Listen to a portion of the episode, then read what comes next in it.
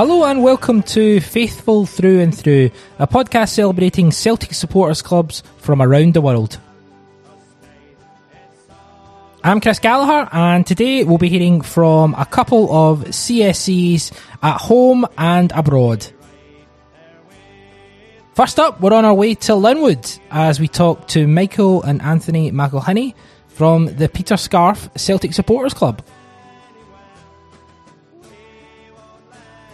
The Peter Scarff Celtic Supporters Club is one of the oldest supporters clubs around.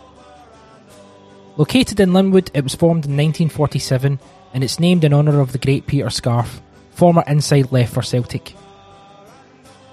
A talented and skillful player, Peter played 112 times for Celtic and scored 55 goals between 1928 and 1933. After taking ill, he was forced to retire from football, and exactly 2 years after, on the 9th of December 1933, at the age of just 25, he died prematurely of tuberculosis. The club honours his legacy, and during lockdown they took over St Convals Club in Linwood and they've turned it into their own premises. Let's hear from Michael and Anthony. I'm joined now by Michael and Anthony McElhinney, who are both members of the Peter Scarff Linwood CSE. Hello, gentlemen. How are you? Not bad, Chris. How's yourself? Not too bad. How are you, Anthony? I'm good, thank you. How are you? Not too bad. Lovely to get you involved. What an interesting CSC and story this is. I didn't really know much about Peter Scarff other than, you know, the name and, you know, that obviously people talk about him with a lot of kind of legacy and stuff. But we can talk about that overall. Just tell us about the club, kind of as a kind of practical point of view. You know, where you're located, member numbers, how it works. Talk us through that. If whoever wants to go first. We're located in Linwood. We used to sort of. The bus used to do the round the houses of all the different pubs in Linwood, but we've got our own social club now, so the bus exclusively picks up for there. And, you know, we've had bother over the years with different pubs wanted us, then didn't want us, they didn't want the football crowd, so now we don't need to worry about that. We've got our own place to pick up from. But I think in terms of members, I mean, it's a full 70 seater we're running every week, you know, and there's quite often folks standing as well.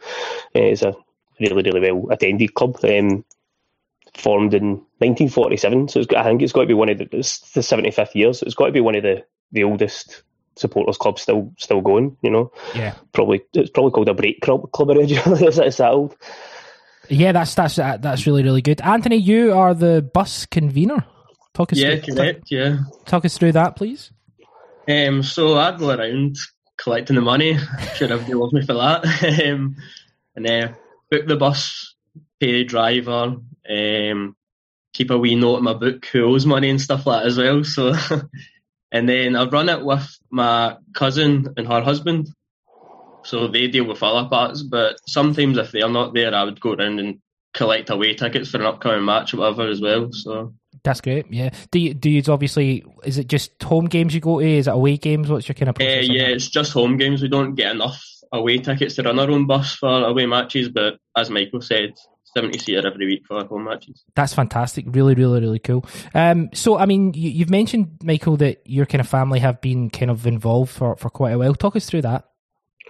Yeah, well, I mean, I'm a bit older than Anthony, so he'll not remember the 90s, but my dad, he was bus convener during the 90s. And I mean, one of my earliest memories of going to the games was 96, and we were running it was a minibus, and for some reason my dad was driving it and we had to leave early. And we were playing Motherwell, and it was 0-0 when we left, and we heard this roar go up. And there was a guy who had like one of those wee handheld radios, and he's like, "It's Pierre!" So he'd scored in the last minute, and I was crying all the way home. But that's back when things weren't going so good, and we were running minibuses, and I say the difference between then and now is ridiculous. But yeah, my dad ran it for was convener for a lot of years. He ran a couple of European away buses as well, Turin and Stuttgart. The Turin one, I think they picked up.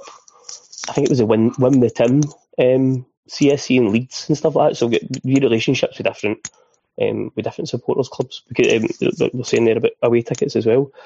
We generally share with the Spateston, number one from Johnston, So we'd get quite a good relationship with different supporters clubs. In fact, totally off topic, but my dad's got a wee plaque for the St Peter's supporters club in Belfast. Actually got that. And they used to go over and have nights out with them, and they would come over and, you know, folk for Linwood would put up the boys to Belfast when they were coming over for games and stuff like that.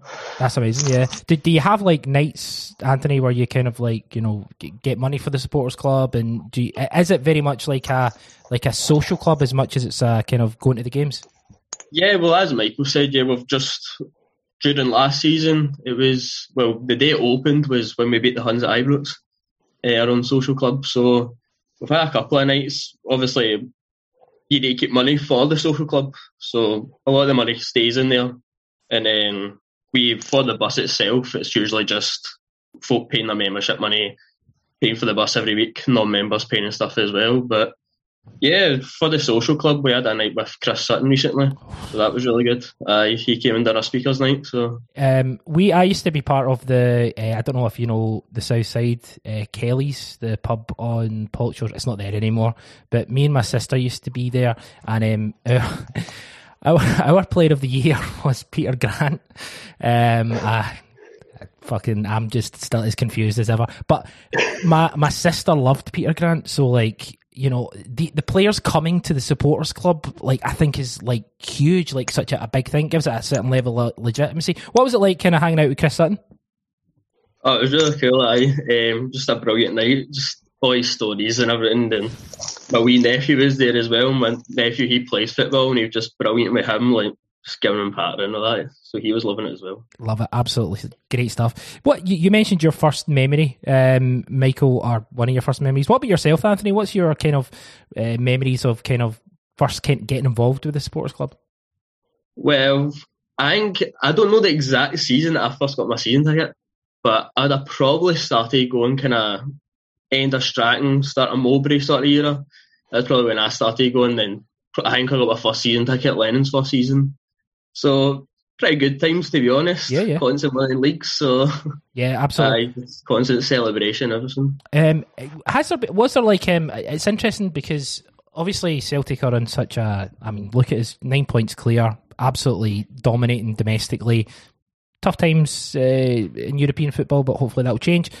But you know, since Rodgers came in, obviously there was a massive kind of upturn with kind of season tickets and all that. Does that affect the supporters club and how that's run, Michael, just in terms of obviously when Celtic aren't performing as well, is there a bit of a drop off?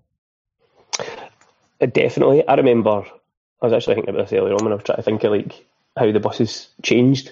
I remember there was a midweek game I went to under Dyla, and I think there was 11 people on the bus, and you know, I mean, not having a go at folk, because you know, midweek games, it's a bit tough to get to, we work and all that. But when you look now, I mean, see the one each game against Rangers at the end of last season, the driver turned people away. We had too many people on the bus, you know, and it just shows that. Turned out he was running for to be a Tory councillor the following week, so that probably explains why he turned a few folk away. But Jesus, yeah, just it's mad seeing the. It definitely does. It makes a difference. But I think even when things haven't been great, our bus, probably over the last few years, there's been a pretty consistent core. And I think even if there was a drop-off, I mean, it showed after the last season, after COVID, it'd been a terrible season for us. And first game back, or, you know, when the stadium opened up full, the bus was packed. And I think everybody... we've got a good core group that go on the bus, and I think it's going to the bus is going to be successful for a long time. I think it's going to be well attended. Yeah, great stuff. You mentioned about, you know, St Convals. That's your kind of base of operations. I've seen some of the pictures. Barry sent me kind of a picture of him. He was there last week as well. It looks incredible. Like, really, just unbelievable. Talk us through the process of how that all came about. Well, we'd had the St Convals was always just a social club, and we'd had a couple of nights in it. But I think it was a kind of elderly membership, numbers were dwindling, and it's the local the St Convals church that still own it, because it was an old church. Yeah. And I think so. They basically looked at taking over the lease, and they'd done it. So we were having our AGM, just a bus AGM one day, and just everyone went quiet, and a couple of folk went and stood at a table and used it at the first meeting of the Peter Scarff Social Club. And love it. I mean, the building needed a lot of work. There was like cardboard on the floor outside the guys' toilets because there was just standing water. It was 40 bits and it hadn't been done up in years. And then there was a lot of people done a lot of work for free. Just went in, we'll do whatever. I think the roof needed a lot of work, so that kind of put it back up quite a long time. But when you look at the difference in it now, it's absolutely incredible. So it was just a lot of volunteers, basically. It was almost like the building of the second Celtic Park when it was all, we'll just get all the Irish in to do it for free. It was that's what it was like. And you say you've seen it yourself. It is unbelievable. You wouldn't, and when you see it from the outside, it still just looks like this really old, dilapidated building. And then you go in and you're like, it's just this absolute. It's literally wee paradise. It's absolutely brilliant. Yeah, Anthony. Obviously, you take a little bit to do with the running of the bus and all that. Do you get involved in helping with the running of the social club as well? I've done a couple of shifts behind the bar. So whenever I'm needed for that, for talking, say they're struggling for somebody behind the bar, or they will ask me because I've got a wee bit of experience. So to do with that, yeah, absolutely. It's becoming something kind of bigger than just a supporters bus. Obviously, a supporters bus is very important, right? Very a massive part. It's like one of the veins of the club overall. But the supporters kind of social club and all that, Michael, it kind of takes on a kind of bigger sphere of what you're trying to do. Aye, and I think that it wouldn't be possible if we didn't have, I was talking about earlier about this sort of this core group and go on the bus and are there all the time. That you wouldn't be able to run the club if it wasn't for these guys putting money behind the bar. Some of them, like Anthony, taking time out to do a shift behind the bar and stuff like that. Yeah. So it only works because of the membership. And it is a bit bigger. We've tried to do some sort of charity things as well. I think we actually got you some 9 in a row badges. Of course. A few years ago. Yeah. Put some money into the food bank in Renfrewshire. So I think it is more than just a sort of supporters club. It sounds so cheesy, but it is a bit more than a supporters club. There's a real togetherness, a real bond, and everybody... It's a big part of everybody's life. It's not just going to the football. That's all your mates. And for us, it's a lot of your family are involved, and, it's not just a bus going to the games. It's a lot more than that. Yeah, and it really kind of, even just looking at your Twitter and how things are working all that way, it seems like a lot more people know about it as well, which I think is really important. Anthony, you've got connections to Peter Scarff. Yeah, so me and Michael are Peter Scarff's great nephew. So aye, that's incredible. What is it about, his kind of legacy that you think's kind of sets him apart a little bit? Just, well, obviously Paul Lambert, he was from Linwood as well, but just knowing that there was somebody from Linwood that played with Celtic, it's just something amazing about it. And then, obviously, he was signed from St Convals amateur team. That club's still going as well. My wee nephew, he plays with St Convals currently, and it's just all those wee connections, you're like, pretty cool. Yeah, it's really, really cool. Michael, your thoughts on it? Well, I think it's a good thing about the club is that his stories, because when a lot of people do ask, who is Peter Scarff? Yeah. And, most Celtic fans will be able to tell you about Johnny Thompson. You mentioned Johnny Thompson, they'll know his story. Peter Scarff was on the park that day and was dead himself in 2 years at 24. But when you look at his, like, he scored 55 goals in 112 games. Had it not been for illness and his early death, he could have been like one of the greats. He would have been mentioned up there with, I don't know, maybe being biased, but I think he would have been mentioned up there with some of Celtic's best players. Yeah, an incredible talent and a really tragic story. And I think it's great that the club keeps his name out there. I mentioned that the social club is in a chapel. That's where he was christened, and it's where his funeral mass was held, and now it bears his name. So I think it's great that the club keeps that going, and it's on Twitter and all that, his pictures seen, his stories told, because there is a lot of people that don't know his story, Yeah, I was just reading a report on the fantastic Celtic Wiki, as always. One report following his debut. I just love this. The new boy scarf brought by Celtic from Mary Hill Hibernian is a gem of the first water. From the first kick, his moves were those of a master. There was mind and meaning behind every manoeuvre, and the way he made the game for his mates was just a joy to behold. You often hear the phrase, peach of a pass. Virally, Scarf's passes are the juiciest peaches. I absolutely love that. 55 goals in 112 games. The tragic story of him passing away 2 years after, as you mentioned, that game playing against Johnny Thompson, or with Johnny Thompson. Really, really tragic. I think it's something we'll certainly kind of dig into a little bit more. Why do you think Celtic supporters clubs, CSCs in general, why do you think they're so important? Start with yourself, Michael. I think, like I said earlier, it does go beyond. It's not just transport to a game. If you were just looking for transport to a game, you take the car or you get a train. It's about the people you go with. For us, it's family. I mean, you go in a bus, you're no more than a spit away for like a McElhinney on that bus. Do you know what I mean? Like myself, my dad, my cousins, my nephews. I've started to take my wee boy to the games now as well. Your pals and the sort of, I don't know, there's just a real feeling of camaraderie when you go in the bus. Do you know what I mean? It's like a wee club outside Celtic that's just us. And I think you don't get that going in the train. No. Going with a bunch of strangers, do you know what I mean? Everybody's got their own seats where they like to sit and their own people. I'm struggling to put it into words, but it's just it's more than just getting to the game.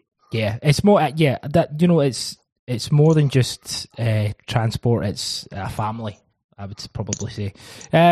Anthony, just kind of your final thoughts. You've been doing it for a while. You're the bus convener. You get the biggest, most important job on the bus. Do you go around with the hat and get some money in for the driver at the end of the shift? Oh well, that's when I first started going the bus. That was always my role. So I've made my way up. So that's my wee nephew's job now. He gets to do that. Brilliant. Anthony, he was promoted from driver's bonnet to bomber card to convener. Fantastic. Listen, this has been really, really good. I think it'd be good to maybe do a little bit at the club if you have us at some point. But Michael and Anthony from the Peter Scarff Linwood CSC, thank you very much. Thanks very much. A genuine pleasure. From Linwood, Scotland to Detroit, USA. We're faithful through and through. The Detroit Celtic Supporters Club are Michigan's first and only CSC. Sean Kelly is the founder and president of the Detroit CSC and takes great pride in linking up and connecting with CSCs close by, as well as others around the world. We spoke to Sean to find out more about his passion for Celtic and why he founded the first Celtic Supporters Club in Michigan.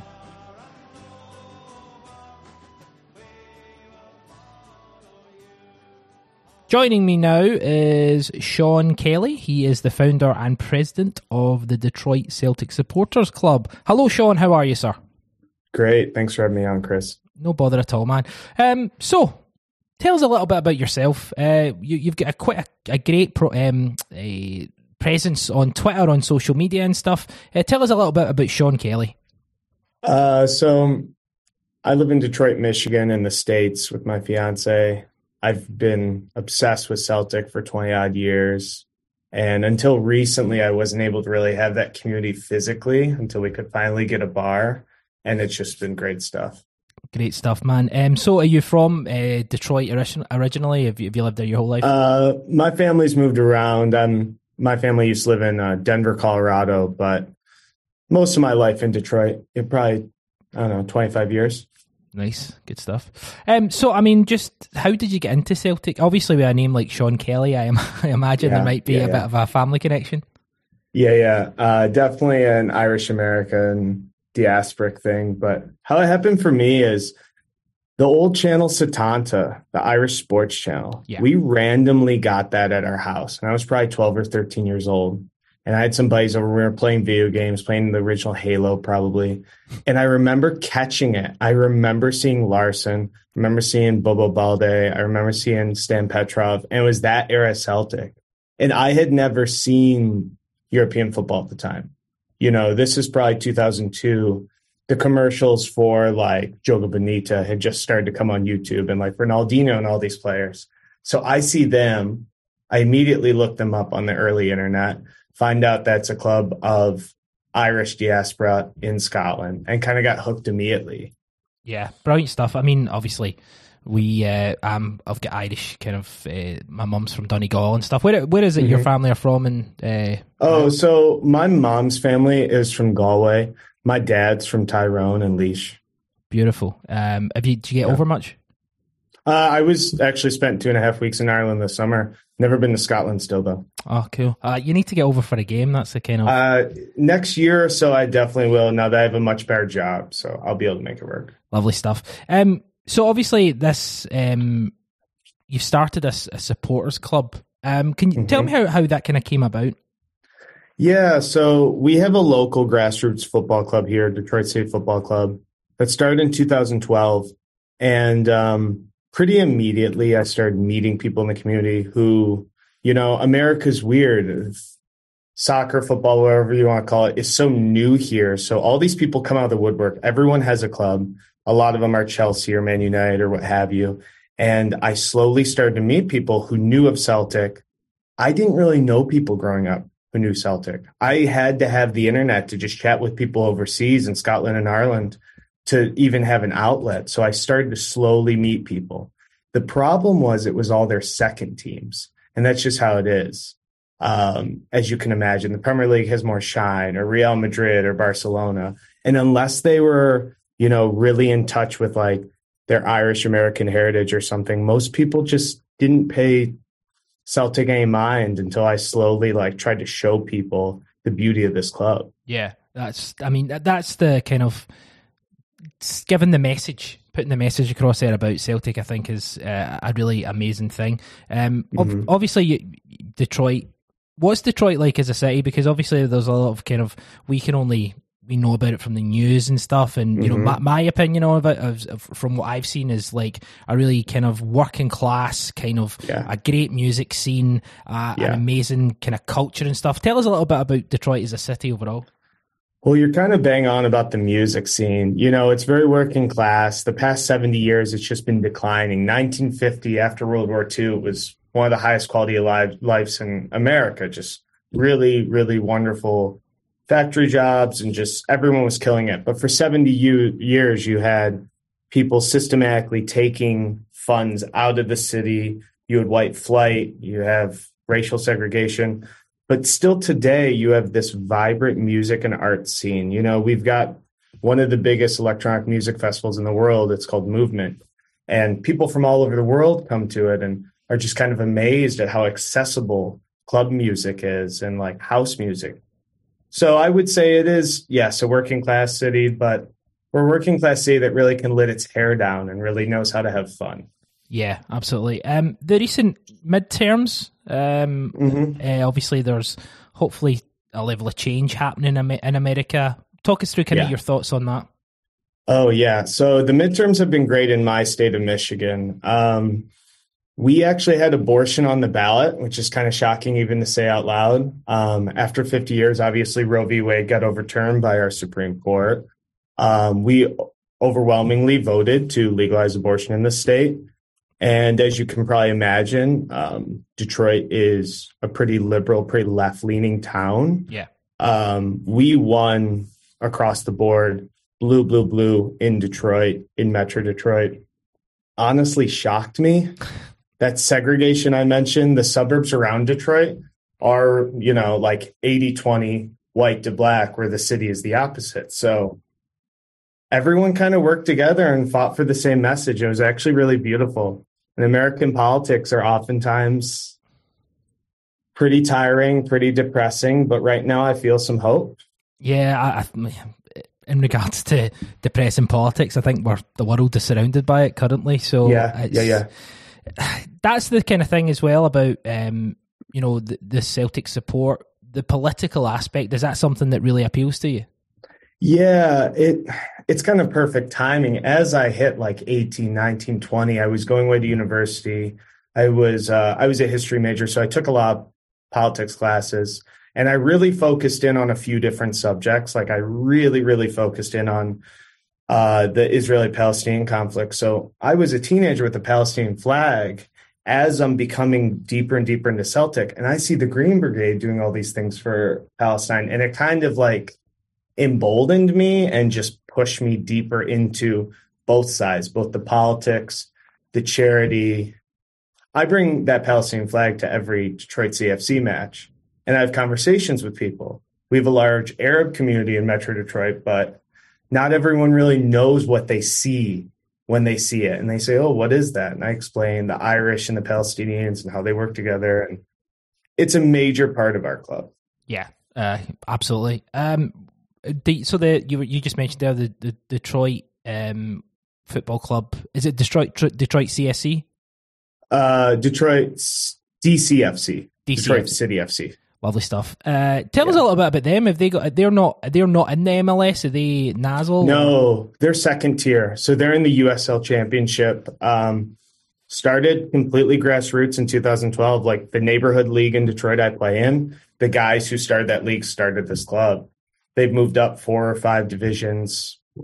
It's a really, really beautiful club. There's been some stories in different magazines about it. It's just very fan-built. We helped rehabilitate the stadium and actually use paint and nails ourselves. And amazing. It's kind of fan-owned, not fully. It's more of like they took X amount of fans' money to crowdfund, which... Yeah. Still helps. So I have a certificate, but it's not like I have shares. Yeah. I don't have a say. Yeah. So is there like quite a strong soccer culture in Detroit? That's a hard question. I say no, because 5 million people live in the metropolitan area, but we get 7,000 people to Detroit City match. So I say no, it's still very niche, but it is a diverse place. The problem is most of the people who live in Metro Detroit, like I said, it's a large Arab population. A lot of those people root for Real Madrid and Man United. Yeah. It's not helping my cause. But there's people who are into soccer, just maybe not Celtic. Yeah, absolutely. In regards to obviously the CSC, mm-hmm. Talk us through kind of actually implementing it. Like, what bar do you go? Do you use? How was the mm-hmm. process of setting it up? Yeah, so I was a bartender for many years, which made having a CSC hard just hour wise. You know what I mean? Yeah. Bars close at 2, 3 in the morning here. So after I got out of bartending, I started asking people I knew who owned bars, and that was the hardest part, really, because for the past decade or so, I've been kind of kicking indoors and saying, "Hey, are you interested?" No one is. No one wants to have people at their bar at 7 in the morning in America. It's just not interesting. But my fiance and I, we're friends with a couple who own a mom and pop bar in this neighborhood called Eastern Market. It's an old open air farmer's market. And there's a bar called Collect that we go to. It's a beer and wine bar. Basically, I told them, I said, "Hey, if you let me open this place up on Saturdays, I'll have a bunch of guys in there. We'll be drinking. You'll be making money before you open." Easy as that. That's basically it. Great stuff. And what's your kind of, how often, is it every game you go to, or is it just the weekend games? Because obviously... Every weekend, yeah. Aye, so see, during the midweek games, I'm guessing it's tougher to kind of get to with work and stuff. Yeah, I did it once for some Champions League matches, and it was just really tough to get out of work. It's like 2:30, 3 p.m. here. It's tough. I'll watch them at work and have a second screen and just like do whatever I have to. But the midweeks are really hard. Yeah, I can imagine. Yeah. What's on the tap at the bar? Oh, we've got lagers, we've got stouts, everything. The most popular though is the Miller High Life. It's just, it's easy drinking lager. Most Americans like it. The guys don't want to drink anything really heavy that early in the morning. Yeah. You know, I'll have a stout. We had Guinness for a while, but yeah, mainly Miller High Life. Is it the same? Are you getting a sort of kind of, what's your numbers regularly? Regularly, I'd say like 15 people. The biggest we've had was close to 30, which talking to other CSCs in the area, that's pretty good. Yeah. The downtown Toronto CSC, I went there for the Glasgow Derby in, I don't know, September. They had 40, 50. The difference is most of the people there were off the boat from Scotland. Yeah. You know, they've got a large Scottish population. It's a little different. So, yeah, I can imagine that. What are the kind of other sort of kind of CSCs that are related? You mentioned Toronto there. Is there ones? Oh, yeah. We're really close with Columbus. We actually took a trip this past winter to Columbus, about 8 of us. It's a great time. The Windsor, Ontario CSC was the CSC that I first went to. Windsor's right across the Detroit River. So you cross the border and go Windsor, Ontario. They have a decent sized CSC, a bit older, not very active online. And as you know, in today's day and age, you have to use Twitter, Facebook, Instagram to advertise to get those people. Yeah, absolutely. How do the kind of the owners of the bar, how are they kind of finding being part of a CSC? They love it. And I tell the guys, I'm like, listen, they're not Celtic sports. So they say, oh, can we hang a scarf? I'm like, it's not like that. It's not like Peter Brown's in Dublin. Like, you know, there's not flags everywhere. And I do love those CSCs, but they love that they have all these guys who have never been there before Celtic. They're getting exposure to a whole different group of people. Yeah, absolutely. So what about like your family? Are they big supporters as well? Nope, just me. Just me. I try. No, they're American football people. My sister went to University of Michigan, so she's big into that college football. And no, just me. Ah, disappointing. What about your girlfriend? Yeah. Good stuff. Yeah. Is she getting any kind of Irish or Scots roots? Yeah, Scottish. Her surname's Miller, so pretty Scottish. Good stuff. In regards to the, your plans to kind of come over, is that something that you kind of really want to do, to take in a game? Would that be your kind of big ideal? Oh, yeah. I was just waiting for our CSC to become soluble, because now I have a few flags being made and stuff like that. Yeah. I've got so many thoughts about what I do when I finally get to Glasgow. Like, you know, I've been talking to people for years and years over there. I don't even know where I'd want to sit. Would I want to sit like above the Green Brigade or be able to see them? Or I don't know. Yeah, it's like a dream for me. Yeah, and hopefully you'll get to get that opportunity. Obviously, Celtic are going to Australia for the kind of break currently. Obviously, and you know, not too long ago, we used to do tours of America. I mean, you must be kind of really wanting Celtic to get back to America so you can see them on your home turf. Yeah, I don't remember if the last one was Boston or Philly, but I was just a little too young. I want to say it was 2007 or something like that. And we talk about it a lot. Philly has several CSCs and they have a big Celtic fail, and they keep saying, please come back. You know, there are certain cities with such a large Scottish-Irish population. Makes sense. They'll pack out a stadium. Yeah, exactly. I think that's the money. There's a lot of money in that. I think, obviously, my biggest disappointment with the time that we had this season, because we didn't have to qualify for the Champions League, it would have been nice to kind of head over to America, and potentially if we win the league and we qualify directly again, it'd be great to do it. So hopefully you'll get that opportunity. Yeah.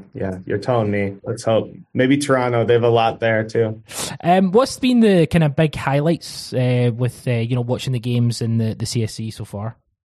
Oh, I guess while I was in Dublin, someone reaching out to me and asking about the CSC. Oh. I was wearing a CSC shirt, and that was nice because I lived in Paris for a short amount of time, was a part of the French CSC, and have seen how like European CSCs are so different, and like, here it feels weird, you know, we're Americans looking towards your culture and everything.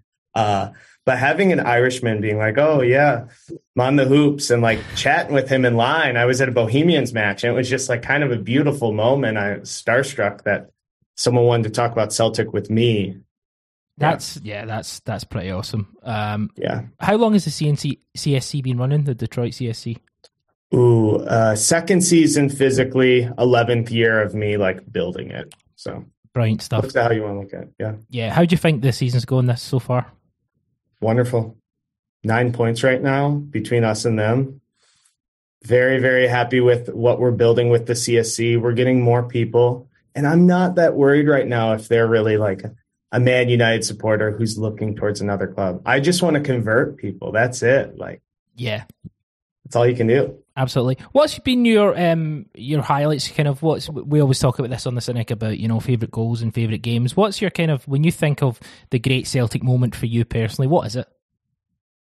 Oddly enough, I think it'd be Samaras against Moscow, where he took off his kit.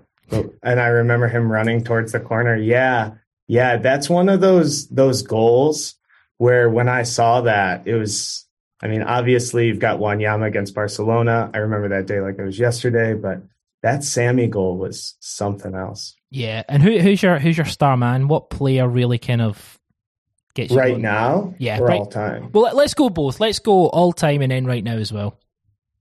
Ooh, all time. I love Balde. I wish we had a player like Bobo now.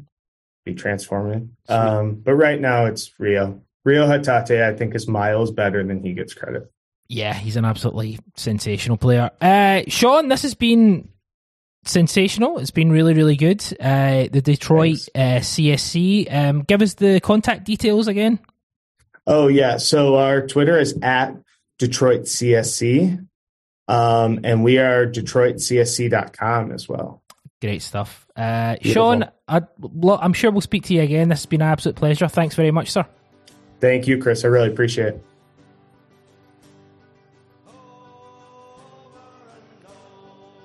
This has been episode 1 of Faithful Through and Through. Thank you to Michael and Anthony McElhinney from the Peter Scarff Celtic Supporters Club in Linwood. You can find them on Twitter at Peter Scarff CFC, and they are based at St Convals in Linwood. Thanks also to Sean Kelly, founder and president of the Detroit CSC. You can follow them on Twitter at Detroit CSC, or you can check out their website, DetroitCSC.com. We'll be back speaking to another set of Celtic supporters clubs from home and abroad very, very soon. If there are any supporters clubs that you think we should be speaking to, drop us an email, editor@thecynic.co. And let's just finish on a quote from the great Willie Mealy. "This club has been my life, and I feel without it my existence would be empty indeed." Hear, hear, Willie.